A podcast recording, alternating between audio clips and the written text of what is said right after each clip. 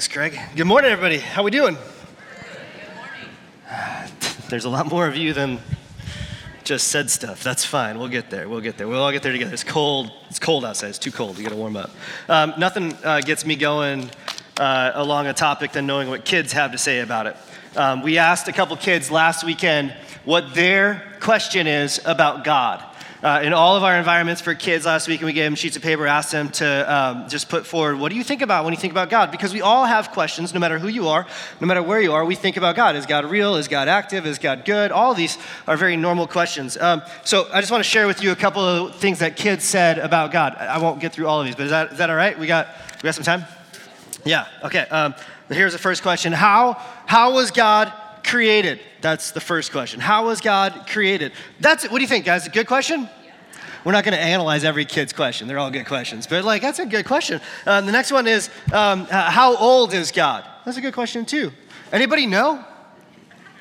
Good. So, all right, we're in the right place. Uh, here's another question. This is a great question. Is God the same thing as Jesus? How many of us have ever had that question before? Is God? I've had that question. You've had that question. Is God the same thing as Jesus? I love that. Um, uh, how about this one? Uh, this is kind of deep. Is God everything, anything, and everywhere? I know you want to go home and cry in your existential pillow right now because you're like, that is, that was like a fourth grader asked this question. Is God anything, everything, everywhere? Just incredible.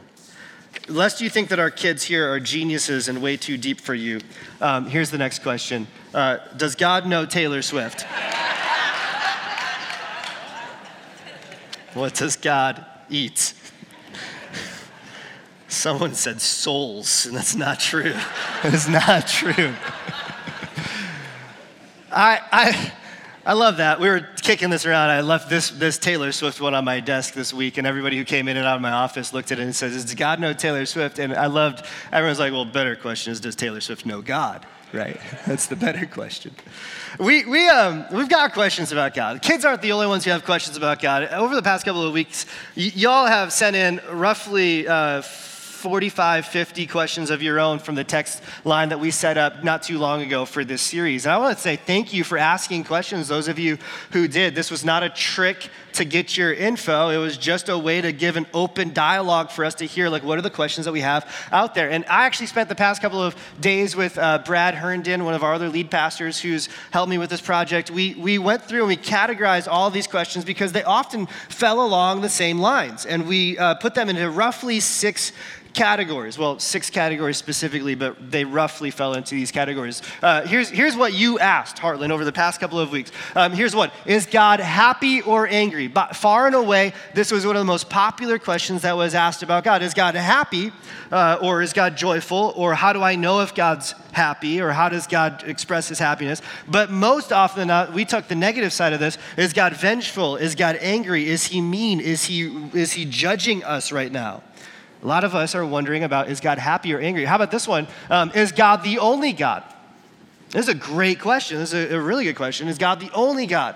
We live in a world where there's so many options. I mean, who are we to say that there's only one right option out of all the options? We got a lot of questions about this. Here, here's another question that started um, showing up. Uh, uh interestingly, when um, the, the attack on Israel uh, happened, this was a question that flooded us the next week. Uh, is Jesus coming back? Now, this is a question that I've had in my own life. I'll tell you a little bit more about this as we go through today's talk, but that's a great question. Is Jesus coming back? Like a lot of people have questions about this. A lot of people are curious about what does it even look like? What does it mean? How's it going to go? Um, how about this one? Is God active? This was asked so many times, and as being the guy who actually preached the message uh, on this question, and then having like 12 more people ask the question, I felt like I didn't do a good job the first time that I talked about this. There is an archive, I do address that. Uh, is God fair? Is another question. When we think about God, is He fair? Can I trust Him? This was things like Does God change? Is He unwavering? Is He, is he different today than He was before? Is God fair? Is He consistent?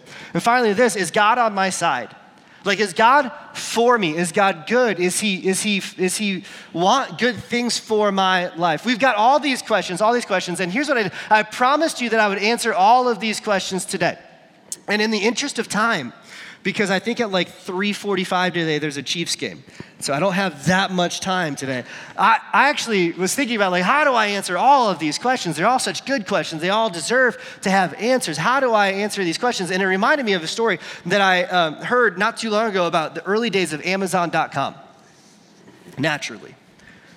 Um, and here's how the story goes. Back, it was 1996. I don't know if you remember the type of computer you had in 1996 or if you even had internet in 1996. But there was this startup company called Amazon.com. They were selling books, just books.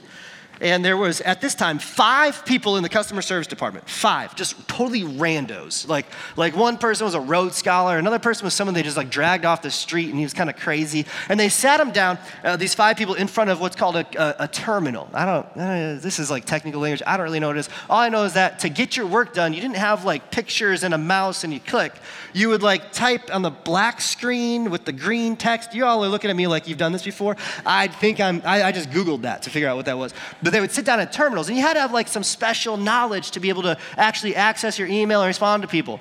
And there was five people who were handling the entire customer service for Amazon.com. The sixth person in 1996 was this woman named Colleen. She was hired to whip this department into shape. She was there for approximately 20 days before Jeff Bezos did his first national interview. It was with a publication, the Wall Street Journal. They did this whole thing on Amazon.com and this disruption coming to the book industry. And Colleen noticed immediately once that article hit the papers, usage of Amazon.com like quadrupled overnight. But it was all these people who didn't know how to use the internet who were coming to Amazon.com. And they flooded the customer service line with all of these questions. And these five people were buried under a mountain of questions, stupid questions, things she said like, like people would, would email us at Amazon thinking the, the entire internet was connected, and they'd have problems with their Hotmail accounts, which if you're still on Hotmail, bless you. they'd ha- have problems with Hotmail, and they'd say, hey, Hotmail's down, can you help? And they'd have to reply and say, we sell books. That's a different website. One person sent in and said, Your website stops at the bottom of my monitor.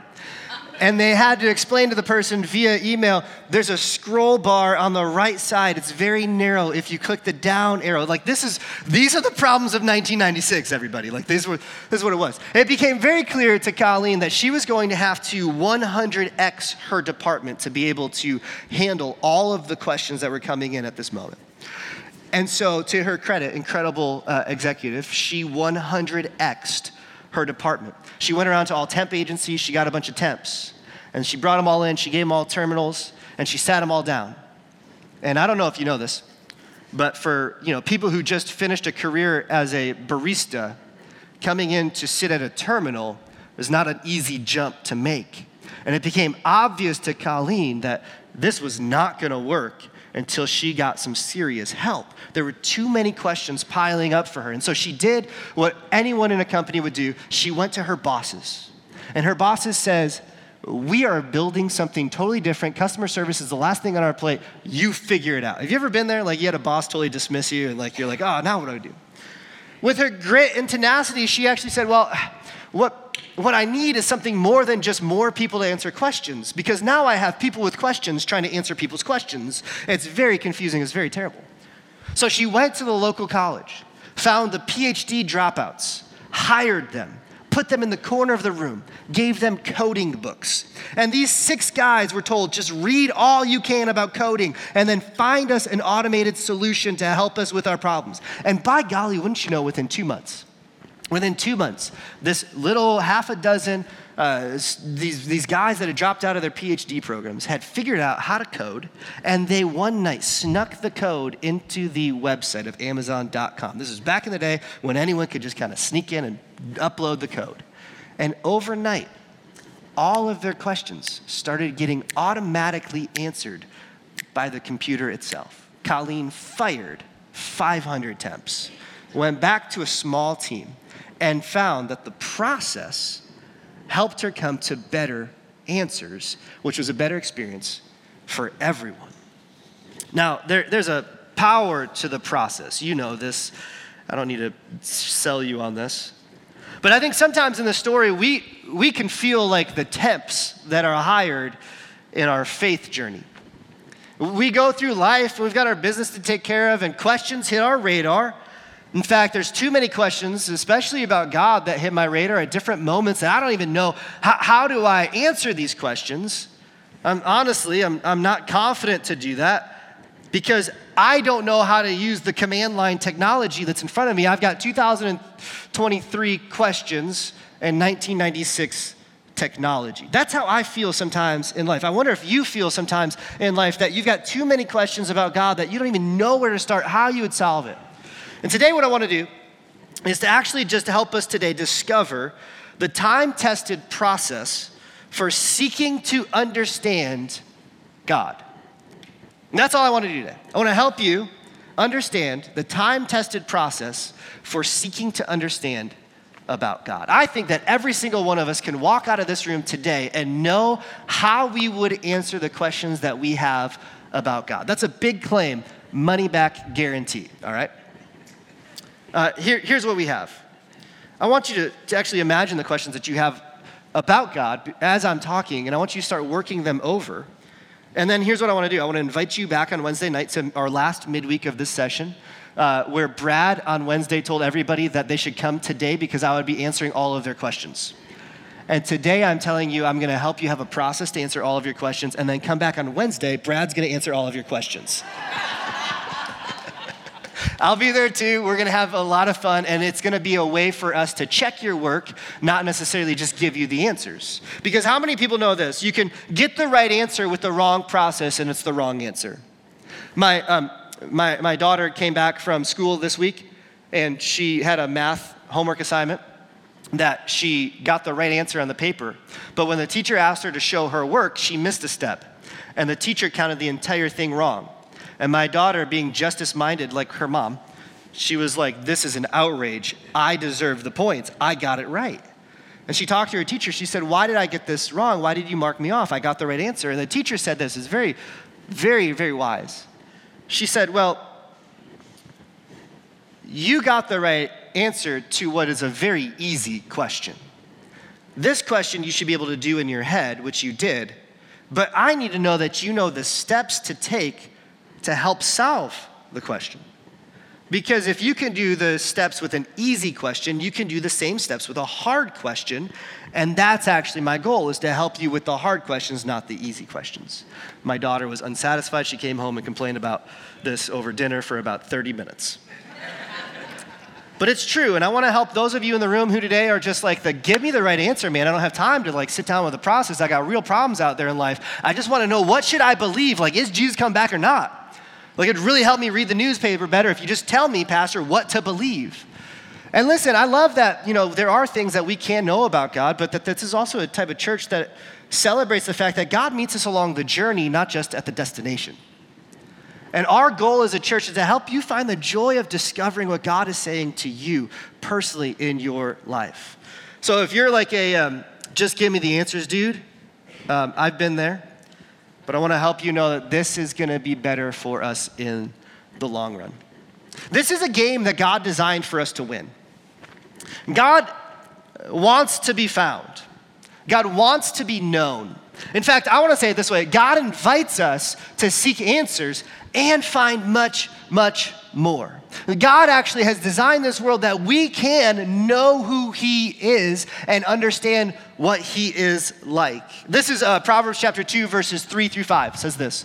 Uh, this is God speaking to us. He says, Tune your ears to wisdom, concentrate with your mind on understanding, cry out with your voice for insight, ask for understanding, search you know, with your eyes as you would for silver, seek them like hidden treasures. Then you will understand. This is a promise. Then you will understand what it means to fear the Lord, and you will gain knowledge of God. These are huge invitations that God makes for us to seek answers and to find much, much more. It's a quest. And that's what all of our questions do. They put us on a quest for God. At the end of our quest, at the end of all of our questions, is a relationship that is deeper because we've asked the question and we found not just an answer, but we found God Himself. So, this proverb shows us that's the first part of the process. I want to give this to you in a couple of steps. There's a few things that we read on our way to understanding. A few things that we read on our way to understanding. And um, if you're not a reader, I don't believe you. The first two things are not necessarily words. Here's a first step in this process. What Proverb teaches us is that we have to learn how to read my mind. Read my mind. Now, this sounds like um, a, a, a condescending statement that you would say to a toddler who's throwing a fit and you just want them to speak. How many times my kids, as, they, as they've been growing up, I've said, I can't read your mind, you have to use words, right? We say this to other people. Maybe you've had a fight with your spouse. I don't know how you guys fight in your house. Uh, I don't fight with Kristen this way, but some of you guys are really brutal about it. And you're like, I can't read your mind, tell me, right? Like you got all these things that you just shout at each other. It's like, just, just get it out of your head and then we can talk about it. I, I actually think we're not good at reading other people's minds. I actually think we're not even good at reading our own minds. Step one of, of actually learning what God is like starts right here with us deciding that I need to pay attention to the mind that I have and understand a couple of uh, elements to all the questions that I have. Here's the first I want to give you three questions to help you read your own mind. And the first is very simple What's my question? You ever try to talk out something with someone and you're like out of your depths, you don't even know how to ask the question? I um, hosted a few podcasts over the past couple of years, and the worst compliment I've ever gotten in my life came when I was hosting a podcast with an 85 year old pastor. Kind of a legendary guy, and I didn't know the questions I was asking him. I just didn't, I didn't know how to ask some of these questions, and so I would ramble on like six questions in one. And I remember about halfway through the interview, he looked up over, over his screen and he looked at me and he said, Dan, you have the spiritual gift of asking many questions all at once. And I was like, shoot, I'm really bad at this, aren't I? Sometimes we just need to take a moment and get clear on what exactly is the question that I'm asking in the first place. Have you done the work in your mind to even ask, like, what, what am I even asking for? What do I want knowledge about? What am I even curious about?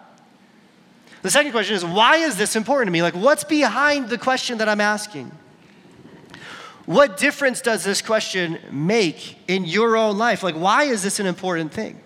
And finally, what would change in you if you were able to get an answer to your question? Sometimes we have really stupid questions, don't we? Once I heard a kid ask me this question was the apple that Eve ate in the garden a red apple or a green apple. When God made frogs, did he mess up and then fix it mid adolescence? You'll get there. like we just have some of these like really interesting for long car ride questions that have no bearing in the world. Like it doesn't change anything. You're just curious. That's great. Save those questions for when you've got nothing else to do. But if there's something loaded in your heart and in your mind about God that would change a lot for you, you owe it to yourself to ask these, these questions. You see, clear and specific questions help us get clear and specific answers. Clear and specific questions help us get clear and specific answers. This is exactly what the psalmist experienced in Psalm 34. Uh, the psalmist said this, said, I prayed to the Lord and he answered me. He freed me from all my fears. Just from this one verse, you can kind of get a sense of what was so important to this psalmist. There was something terrifying, anxiety inducing about them. They brought the questions and the, the concerns to God, and God met this person in the midst of prayer. And that's one of the things we do when we read our mind. Sometimes we don't even know what our mind is, and so we got to go to God in prayer and say, God, I don't even know what's got me all bothered. But I think you have a way, God, of understanding me. So would you help me sort out my own thinking so that I can know what I'm even asking you about who you are? This is a, an activity that God does when we pray. Psalm 139 is an example of this. It says, Search me, God, know my heart in the New Testament, Paul wrote, writes to the, the Christians living in Rome. He, he says that the Spirit of God knows us so well that even when we don't have words for the thoughts that we're feeling, the Spirit can interpret those groans that we have and make sense out of it all. When we pray, God personally meets us in our personal quest. So, as I'm reading my mind, finding the clearest way possible to ask my questions, I'm, I'm letting God into my mind in prayer. I'm, I'm, I'm asking for His help. And, and, and so, here's what I want to do. For my question, I had this question, just like many of you, about the return of Jesus. Is Jesus coming back? I'm just going to take that, share with you how I've wrestled with that over my life. Um, I want to walk it out together. What was my question? My question was this Is Jesus ever, ever coming back? I was curious. I was 16 years old and I had heard that Jesus one day was going to return to earth. And what I had heard about Jesus coming back to earth was actually not exciting to me, it was terrifying. Um, why was this important to me? Well, this was important to me because I was, like I said, 16. And I imagined that when Jesus came back, he was going to zap all of the people who followed him out of the world and take us to heaven. And I imagine, as a 16 year old, that that was a death sentence. That, like, I was gonna miss out on all of these experiences that I really wanted to have in life, and I wasn't quite ready for Jesus to come back. If he'd just give me another decade or two or three, I'd really like that. Oh, stop it. You're looking at me like I'm so petty. Trying to tell me you weren't 16 years old and thought to yourself, man, there's so much in the world I want to do. Yeah, you were there. Why was this important? Well, um, it was important to me because I just, I didn't want to die. I didn't want to believe that God was going to end my life because he decided to take a trip back to earth. And so, um, what would it change? Well, it, it helped me have less anxiety about my life if I knew what God was up to. That was me. That was just reading my own mind in this question. I want to I want to leave that there because the next step that we need to take in our process, the first thing we read is our own mind to actually understand what is in it for me. Why do I care about this question so much? The second thing to do is actually is actually to move from the world of me to the world of we, the world of we. And ask the question of well, how do we hear people today talking about the answer to this question? If I want to say it in a way where we're reading something, we're reading our minds first. And then, second, we got to learn to read the room. We got to learn to read the room. Reading the room, it's an expression where, you know, you come in, someone's uh, walking into a room and it's a really somber moment. They start cracking jokes and people are just not ready for that, that type of conversation. You got to read the room, right? You got to be able to be in step with where everybody else is emotionally so that you can jump in with them. And I think often our assumptions about God come from bumper stickers and hashtags instead of from authentic knowledge about God. We, we are not good, and I've not been good in my life at understanding how the room has impacted how I think about God. How other people's opinions, as they express them in the world today, actually infiltrates my own opinions about God. And it doesn't come from a place of deep divine understanding, it comes from bumper stickers and from Twitter. X. I don't know what to call it, whatever.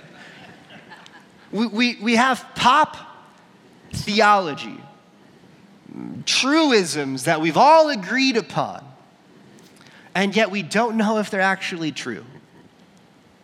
Any concept of God as being a king today is muted by us living in a democratic republic. Isn't it true that all of our concepts or questions about human sexuality, they come to us today entangled in a conversation that society has had over the past 100 plus years about this? Um, political correctness today, cancel culture, now this new virtue of politically incorrectness all of it plant their seeds in the garden of our minds. And before we know it, we can't tell what are the seeds that God's planted and the seeds that the culture has planted in us. And everything's being mixed together, and we're left to go, I think all of this is good. Listen, any honest person must recognize that there's a fair amount of the zeitgeist making its way into our thinking about God, and not enough of our thinking about God making its way into our current zeitgeist. Go back, watch that clip, think about it, and then say, yeah, Dan, that's true. So, what did Jesus do? Um, that's a great question to help us read the room. But Jesus did this. He actually read the room. It's in uh, uh, Matthew chapter 16. Jesus once uh, came to the region of Caesarea uh, Philippi and he asked his disciples, he read the room, Who do people say that the Son of Man is? And isn't this a great is God question? Like, like Jesus is like, hey, God said he was going to send his son. Who do people say that he is? And what I love about this is that Jesus takes a moment to actually like take the temperature of what's out there in the world. He's like reading his own Google reviews and trying to get a, get a sense of what are people saying in the comment section. And not only does Jesus ask this, but his disciples have an answer. They come preloaded. Why? Because they also are spending their time looking around, wondering what people are saying. They're curious, they're invested, they're a part of the same culture that Jesus is. And, and, and they say, well, some say John the Baptist, some say Elijah, others say Jeremiah or one of the other prophets. This feels like all the candidates running for Republican nominee next year. They're like, well, there's all these options. I don't know. Like, it could be any of them. And it's really interesting to me that they, they actually have thought about this. And um, I think for us, what, one of the lessons in this process is that it's good for us to have our ear to the ground of how we're being influenced by the opinions of other people, specifically around things of God. I, I really don't care the breakdown of the Miami 4 3 defense. We could nerd out on that all day long. If you bring that up in conversation, I'm tuning out. But you bring up some sort of idea you have about God. Even if I don't respond to you, I'm listening because I'm curious. What are we thinking about as a society? Because the room influences the answers to my questions. And this is what happens. Jesus says um, to Peter, Well, okay, that's what the room says. What do you think? What do you think?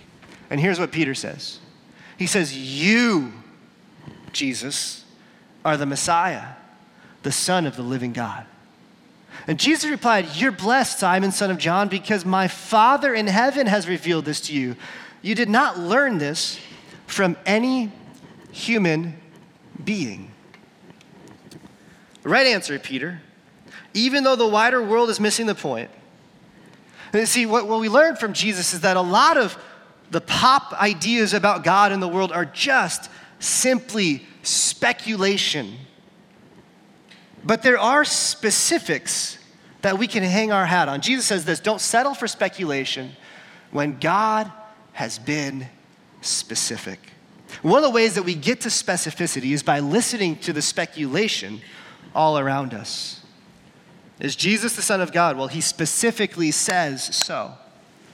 Paul in Acts 17 does the same thing with the philosophers uh, of the day.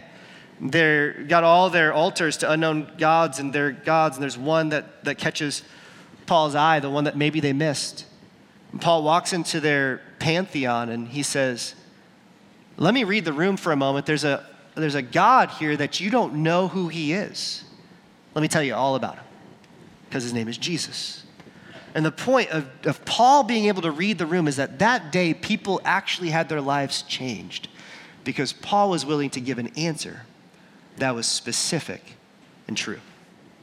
So, Dan, how, how did you do this when you were wrestling through is Jesus coming back? How did you read the room in this question you had about is Jesus returning?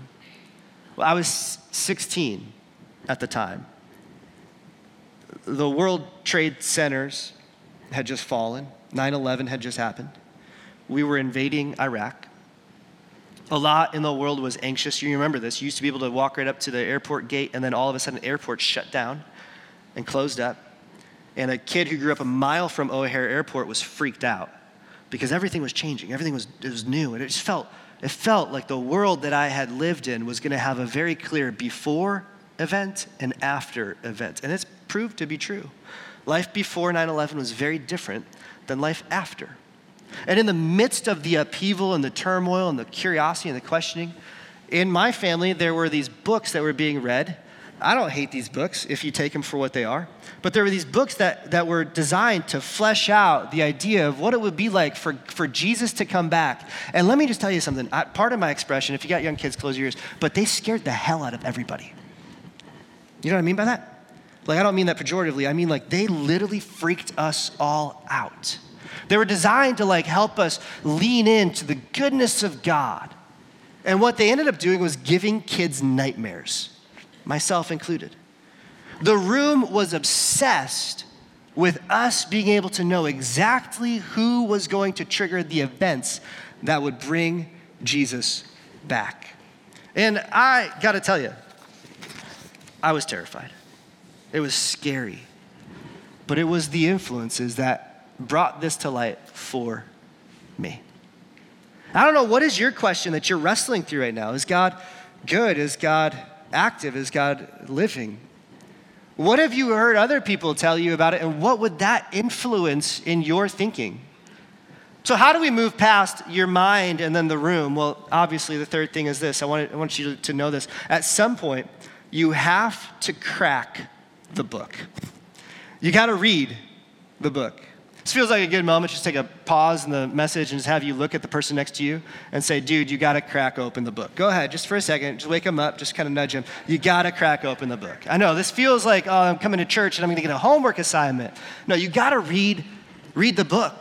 Peter, who is the guy that got the answer right, the guy that got the answer right, he once wrote this to uh, first generation followers of Jesus in his second letter to, to, to these people. He says this that by God's divine power, he has given us everything we need for living a godly life. Like we are equipped and we're resourced, we have what we need. We've received all this by coming to know him, the one who called us to himself by means of his marvelous glory and his excellence. Another uh, follower of Jesus in the first century was a guy named Paul. He was also an eyewitness to Jesus, a, a, a first, he had experience with Jesus. He says this he says to a younger guy, he says, All scripture is breathed, inspired by God. It's useful to teach us what is true and to make us, uh, to, to what is true. I'm sorry, I've learned this in a different language. All scripture is inspired by God. It's useful to teach us what is true and to make us realize what's wrong in our lives. It corrects us when we are wrong, teaches us to do what is right. God uses it to prepare and equip his people to do every good work. This is a special book. I feel like I want to just say that one more time. This is a special book. But it doesn't take special powers to understand it. And that's really good news. Some of uh, the manuals that you use at your jobs, I can't read. But all of us have access to understanding what God has said through this book. If we know what this book is. I don't want to take a long time. There are literally millions of books written about what this book is. But if I could just summarize it in one paragraph, the best way to understand the Bible is that it is a library it is a collection of ancient writings that make up, are made up of history and wisdom and poetry and prophecy and reports about Jesus' life and letters that were written to ancient people with real lives and real questions. These were letters and, and history and poetry that were intended to stir our hearts towards knowing God. The writing of scriptures were intended to move the people that they were written to. And so, listen, the Bible was not necessarily written to people living in Johnson County, Kansas. Actually, I would think that not one of the writers of the Bible had us in mind at all, nor did they conceive of our continent when this was written down. And yet, because of what is said in Hebrews chapter 4, it's true that the Bible is living and active, it means that even us who come to the Bible today will experience something mystical and magical when we open its pages and let God speak to us. even if you don't know everything there is to know about the world of the Bible or the people that this was written to, enough has been preserved about Jesus to help us live godly lives and actually experience the joy of Jesus.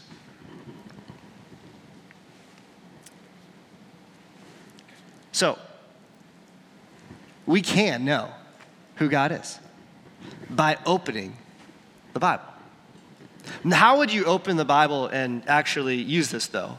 Some people try this. I've got a question God, are you good? And they just open it up and they point their finger down. And Elisha went from there and was found Elisha, the son of Shaphat. Shaphat? Shaphat. This is why people hate the Bible. He was plowing with 12 yoke of oxen, and this has nothing to say for my life. Well, it's, it's when we come to the Bible, I don't want you to give up. Here's how I want you to do this. There's three just action points for us. Read it thoroughly. Go through starting points to finish points. Don't read it perfectly Genesis to Revelation. You will torture yourself. But read it thoroughly. Follow a plan systematically. Um, one of the plans that I use and I have used for many years now is that I start in the Old Testament and the New Testament at the same time. I start in Genesis and I start in Matthew. And every day I just read a chapter of each. And if you do that, you'll get through the whole entire Old Testament in one year, and you'll get through the whole entire New Testament in six months. And I just keep repeating that cycle over and over again. Some really spiritual people add one chapter of Psalms in there a day. Some extra spiritual people read one chapter of Proverbs on top of it. I don't, I'm not here to prescribe to you how much you need to read, but have a plan, work through it. The only way for us to grow is to actually incrementally progress. And so read thoroughly, read systematically, and then read repeatedly. Once you get to the end, do it again. If you do this over the course of two years, you will be absolutely floored with how much you sound like a pastor. People will be talking to you and you'll be like, man, that reminds me of this one thing that I heard over here when Jesus said this. And you'll, you'll have this experience. You'll go, how did I know that? And the same speed with which you can quote The Office, you will quote the Bible. It's absolutely ridiculous. But we, ha- we have to not give up in the midst of this. We have to learn over time as we read through then. What is the author of this book actually saying? You know, there's four people who wrote the gospel accounts. These are the lives of Jesus. Gospel is good news, the good news about Jesus. Four of them Matthew, Mark, Luke, and John. If you were raised Catholic, those are your brothers, right? And so, um, that's a bad joke, sorry. I got a really good laugh last time I used it, and it didn't, I'm gonna scratch that one. But if you read long enough, you can distinguish the voice of Matthew from Mark. Mark has no time. Mark is like, I just got to get this down. I got to get this out. Here's what it goes. Here's happens. He went here, here, here, here, here. Jesus did this, this, this, and immediately, immediately, immediately. That's that's Mark. Mark is really interested in you knowing the pa- action of Jesus. Matthew wants you to know the history of Jesus. Luke is a historian, but he's interested in helping people who feel on the outside actually understand that Jesus for them too. And John is this totally other guy. He's like this. Um, he, he's, the, he's called the one whom Jesus loves in his own writing. That is arrogant, if you're asking me. But he's so loved by Jesus, and so he's got this relationship with Jesus that's so different and so insightful and so, so unique that he includes stuff that's totally different than the rest of them. You read the Bible just repetitively, you will learn the voices of each one of these authors. And that's really important for us because the voice of the author is something that God used to help us understand who he is today. We need to not just know the voice of the author, we need to know their intent. Understand why did they write to these people? We learn to ask, what was the author trying to tell this group of people? What did it mean to them? And that's really important because the Bible does not mean today what it did not mean back then. When Jesus said his famous phrase, you are a city on a hill. He was not talking about Washington, D.C. We have to ask ourselves what did Jesus mean back then with this? And then what could it mean for us today? We have to understand what was what did this mean? And I believe that 95% of the Bible was instantly recognizable as what it meant to the people who it was first written to. Through 2,000 years, we have a little bit of work to do to understand it. So here's what I want to say it's not wrong to jump onto Google and to ask what the Bible says about X topic or Y topic. That is not, I, I do not want to discourage you from jumping on and asking questions about God. But just please, for the love of your soul, would you please follow that up with an email to me or to one of our pastors or to a pastor that you personally know who is invested in your life? Lest you become guilty and a victim of theological WebMD syndrome. Do you know what I'm talking about? You ever have like a symptom and you Google it and then you're dying? I was training for the half marathon and I had some knee pain and I went on runners' blogs and stuff and I was ready to, to have surgery. And then I talked to my friends who were here running and they actually run and they were like, dude, you just need to stretch. True story. And I, I, I, would love for us to be the type of people who are curious enough to find answers, even if it means going online and trying to find what's been written. But, but y'all, the first page of Google for religious things is kind of roulette for us. And not everything that you find on the first page of Google is going to be helpful for you actually getting a discerning answer that is true to this. Just for kicks to see if, you know, because I know some of you do this, but I tried yesterday with AI to produce this message. And it got it 75% right. I cried myself to sleep because this took me like 75 hours to think up.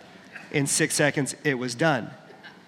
But the 25% that it got wrong made my pastoral soul shrivel up and cry. And how damaging it would be for us to not be able to discern what does this actually mean for us and why does it mean that? Which gets us, which gets us to the, to the third question, or the fourth, the fourth uh, last point, the last step. We're going to read our minds, we're going to read the room, we're going to read the book, and then what do we do when we see what God says about the question that we have? We're going to do this. We're going to share our experience. This process is not over until you've talked about it with someone else who's also a person of faith. And this is critical for us because this is a way for us not just to, to, to, to be excited about what we're learning, but also to check ourselves and to hear. I once had a professor in uh, my seminary who said, Theology is a team sport. Which means if you just are God and me in your own spiritual life and you got a journal, that's great. But do you ever ask people about what you're learning about God? Because you might find out that you're more on target than you realized you were and you might find out that you're more crazy than you actually are. Share your experience. It's a way for us to be able to share with other people here's what God is doing in me. But the reality is, we don't just share our experience. There's one step further I want you to go. You know, you get to go on, online and leave a Yelp review for God to say, hey, I had this question, God met me in this. I sought the Lord, and He heard my cry, and He answered me like the psalmist said. But not only does he answer us, God has a way when we ask questions of changing us. Not only do we get to, you know, write a review, we get to become the review. You and I get to become the answer to the question itself. When, when, when we run this process, God doesn't just inform us about what's true, He transforms us by revealing Himself to us. The end goal, and this is great because the end goal of our questions are not just knowledge. Nobody cares about what we know. The end goal of our questions, the quest in our questions, is for us to put truth in action. Faith is not just a lesson that we comprehend or a sermon that you hear. Faith is a trail that you walk to see a beautiful view. It's one in your life that you walk with God through the valleys, the shadows, and up the mountainsides as well. I don't think faith is even a road, it's, a, it's, like, it's like a path. It's like a path where the signposts have been so weathered by the storms of life They've been up for so long, you can barely make out what they say. And only people who have traveled down that path can bring people back to see what they've seen. I think that's what Jesus meant when he said this phrase. He said, he said, Small is the gate and narrow the road that leads to life, and only a few find it. And, and maybe you're the type of person who, who has a question about this like, why would God be so exclusive? I don't think Jesus is saying that he's keeping people out of heaven.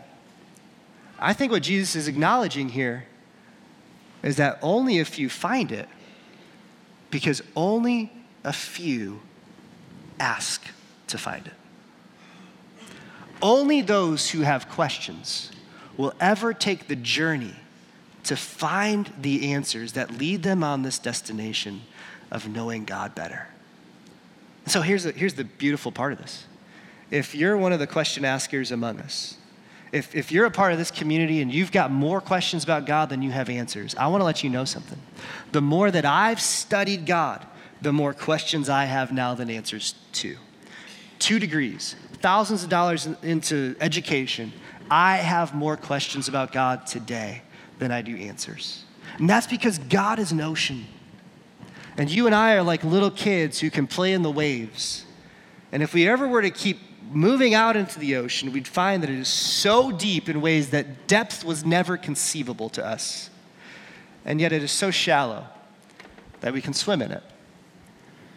If we're honest with ourselves and the world around us, then we're going to dig into what God says, who He is, and it's going to change how we show up in the world. And our lives are going to become an answer to that question. Let me finish off my process with this question Is God coming back? When I finally did steps three and four, I finally dug into what God's word said about the return of Jesus. Here's what I learned I learned that Jesus promised that he will come again. It's literally the last thing that Jesus says in the entire book. Had to read to the last page to get an answer to that question. I learned that the book that it's written in, it's a book called Revelation, is a specific type of writing. It's written by the same guy, Matthew, Mark, Luke, John. It's written by this guy, the guy that Jesus loved the most, who wanted us to believe and have life. But the type of writing that John was doing wasn't the same type of writing that we were literally supposed to understand. When he talks about Jesus, that was literal. But this uh, apocalyptic revelation is not something that was supposed to be read literally or literalistically. In fact, Revelation was both poetic, apocalyptic, and figurative. And I learned that there was a lot more to this question than I first imagined. But most importantly, I learned that whenever Jesus talked about whether he was coming back or not, he always did so with a little bit of a wink in his eye. He did so amongst the closest people to him. Matthew chapter 24, 25. Jesus is sitting down with three of his closest disciples, and he tells them all of this stuff about what the end of time will be like. And part of why I think Jesus does that is because he didn't want to freak out the masses and induce hysteria. He intended to help his closest followers to him understand and be comforted by what he was going to be doing. Jesus was always trying to comfort his followers with these words. And that alone was really great for me because all the conversations and thoughts that I had had about Jesus coming back were terrifying. More importantly than all of this, I found out in the midst of this all that God had a plan for the earth that he's so committed to his creation that his plan is actually the renewal of all things, not the destruction of all things. And so, what I learned is that when Jesus returns, he's going to be bringing heaven down with him. He's, he's actually going to be making earth right the way it was supposed to be. And for me, I was so glad to find out that this was not something that I needed to lose sleep over. In fact, I just needed to simply follow him without fear. And while I was waiting for him to come back and watching for signs where he would be coming back, the one thing that Jesus wanted me to be doing in the midst of it was simply working for him. And in that is some sort of way where Jesus has already returned to this earth. Because we are the ones who work on his behalf today. We are the ones who actually get busy bringing uh, the message of Jesus to this world and the hope of Jesus to this world. If his followers would do a little bit more to do that, I wonder if he would even need to come at all.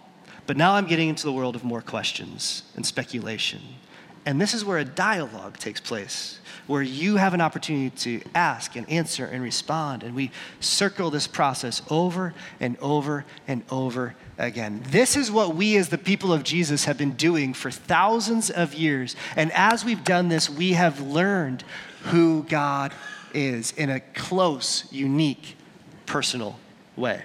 So, what do you do? What do you do? Well, you ask your questions.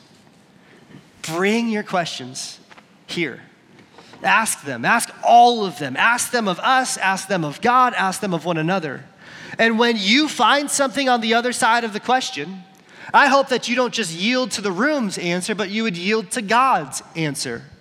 It possibly will change the world, but it certainly will change you. And we can all agree that we're better off for it that way. That is a process with power that helps us get to the bottom of our questions. Hey,